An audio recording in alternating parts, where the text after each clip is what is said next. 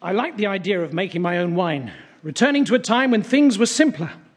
Things are so complicated today, it makes you wonder how a history program in 500 years' time might look back on the age which we live in now. The History of the World with Hindsight in a Thousand Objects, number 97. I'm here with renowned historian Sir Milton Jones the Fourteenth to examine another artifact. Now tell me, what do we have here? Well, Felicity, it's what appears to be a printed sheet folded three times across its width. And you can see it bears intricate markings that, on examination, seem to make no sense whatsoever.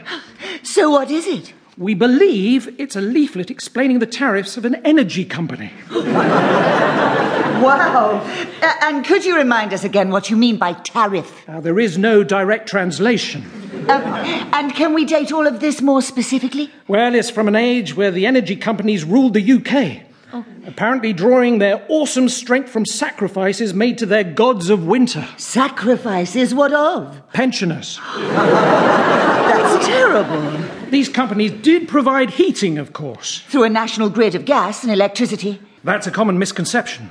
Look at these inscriptions.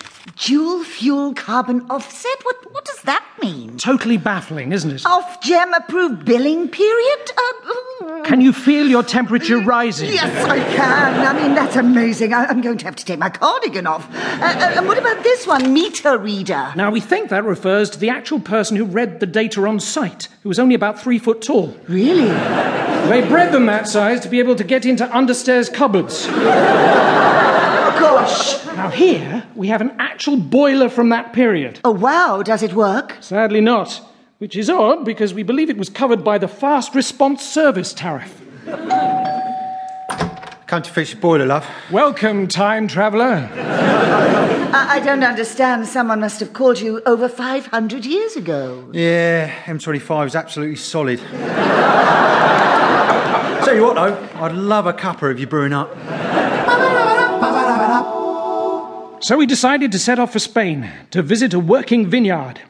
In the meantime, I couldn't help think to myself how strange it was that my dad's answer to everything was alcohol. He didn't drink, he was just very bad at quizzes. Back in England, Anton found the perfect place for us to start our Chateau Milton, the disused cellar in a local abbey.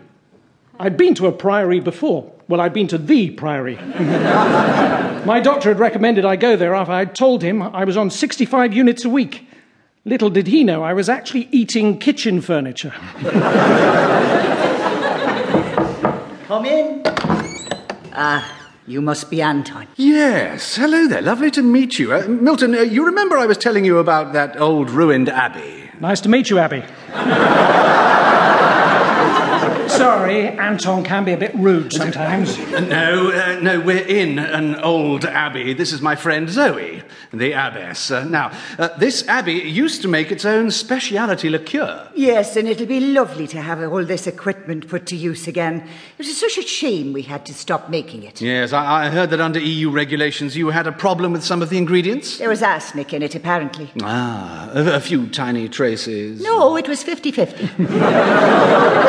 They're so picky about ingredients. I invented a minestrone recipe once that had a lot of trouble with red tape. really? Yes, apparently it's a choking hazard. Well, there's the barrels and the wine press, and I'll leave you to get started. I have to go to Vespers. Ah, the scooter repair shop. It's- No, Milton, she's referring to one of the offices of holy worship that occur throughout the ecclesiastical day. No, I have to get my scooter fixed.